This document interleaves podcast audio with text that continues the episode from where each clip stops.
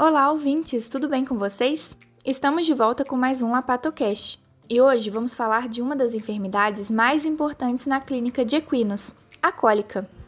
Essa afecção tira o sono dos veterinários, mas você sabe sobre os aspectos patológicos envolvidos?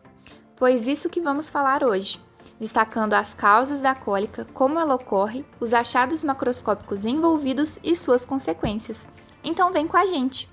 Para começar, Eduarda, quais são as etiologias relacionadas à cólica equina?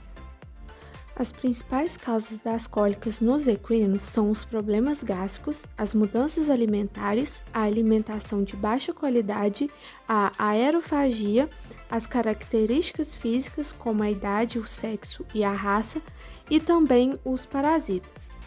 A dor abdominal nestes animais pode ser resultado da distensão intestinal pela produção de gases, pela ingesta compactada ou pelo acúmulo de líquido.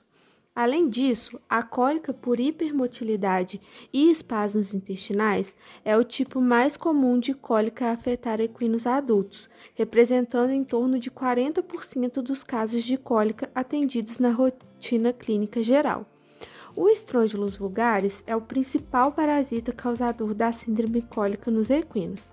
A colite, bem como o deslocamento ou torção gástrica, também devem ser evidenciados como causadores da cólica.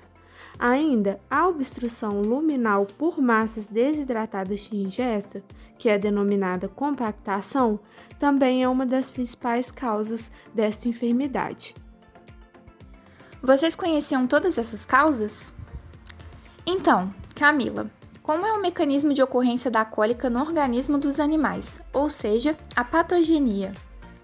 Então, a patogenia da cólica por produção excessiva de gás ocorre pela ingestão de maior quantidade de carboidrato, pois a digestão desse componente do alimento leva à formação e liberação de mais gás no lumen do órgão, por ser altamente fermentável.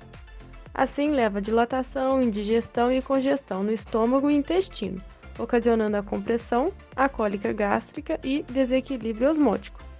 Além disso, pode ocorrer desequilíbrio microbiano no intestino, aumentando a produção de gás no local devido à fermentação microbiana.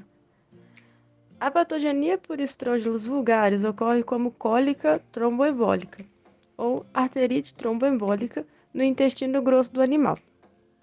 Dessa forma, o verme adulto alimenta-se a partir da mucosa intestinal, destruindo o epitélio, causando úlceras, perda de sangue, anemia, presença de líquidos tissulares. Já as larvas fazem migração pela artéria mesentérica, formando trombos, inflamação, aneurisma, compressão de terminações nervosas, e então comprometimento da motilidade intestinal, levando à síndrome da cólica equina. Com isso, o que podemos encontrar nos achados de necrópsia, Clara? Então, Lara, no caso da torção, a morte do animal pode ocorrer rapidamente tanto pela torção ou dilatação gástrica seguida de ruptura, quanto pelos distúrbios metabólicos. E então, na necrópsia, poderá ser observado congestão ou isquemia de órgãos abdominais mais próximos ao estômago devido à compressão mecânica a telectasia pulmonar e congestão de órgãos torácicos devido ao aumento da pressão intratorácica. E ocorre também o aparecimento de petequias e edema resultado da anóxia acentuada, inclusive sobre o endotélio vascular. No caso da etiologia ser por obstrução ou compactação do colo maior, na necrópsia encontra-se intestino e mesentério intensamente edematosos, congestos e hemorrágicos, com parede espessa e de coloração vermelha escura, quase negra. Já o lúmen fica distendido por líquido sanguinolento e gás. No caso de alteração na dieta com o manejo incorreto, o animal previamente vai apresentar cólica, diarreia e distensão abdominal, sendo a principal lesão encontrada a enterocolite necrótica. O conteúdo no lúmen vai estar bem liquefeito e pode haver distensão nas alças devido à produção de gás pela microbiota, principalmente pela proliferação intensa de bactérias do gênero Clostridium.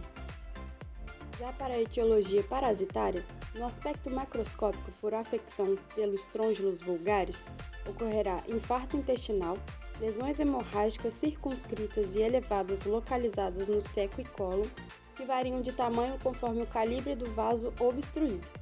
Já para o parasita Parascatis equorum, as lesões vão estar mais presentes em pulmão e fígado devido à sua migração do tipo hepatotraqueal, com presença de pneumonia focal, por exemplo. Mas os vermes adultos podem provocar no intestino obstrução intraluminal, intussuscepção e raramente perfuração de alças intestinais pela migração errática. Para finalizar, quais são as consequências disso tudo, Vivian? Como consequências da síndrome cólica nos equinos, pode citar o aumento das frequências respiratória e cardíaca, tempo de perfusão capilar elevado, atonia intestinal, congestão das mucosas e presença de refluxo nasogástrico. Após o tratamento, pode-se ter algumas complicações, como a peritonite séptica, por infecção bacteriana durante cirurgia ou rompimento de algum segmento intestinal, ilha dinâmico, tromboflebite, colite e diarreia após o procedimento cirúrgico, laminite, descência de anastomose e recorrência dos episódios de cólica, além de morte do animal, caso não tenha um diagnóstico e intervenção eficiente. Então é isso, pessoal. Espero que tenham gostado desse episódio. A cólica é uma enfermidade muito importante na clínica dos equinos, que causa muita dor nos animais, perda de desempenho e pode levar ao óbito. Então, para saber um pouco mais sobre isso, vai lá no nosso Instagram, segue a gente e acompanhe os nossos posts. Até o próximo episódio. Tchau!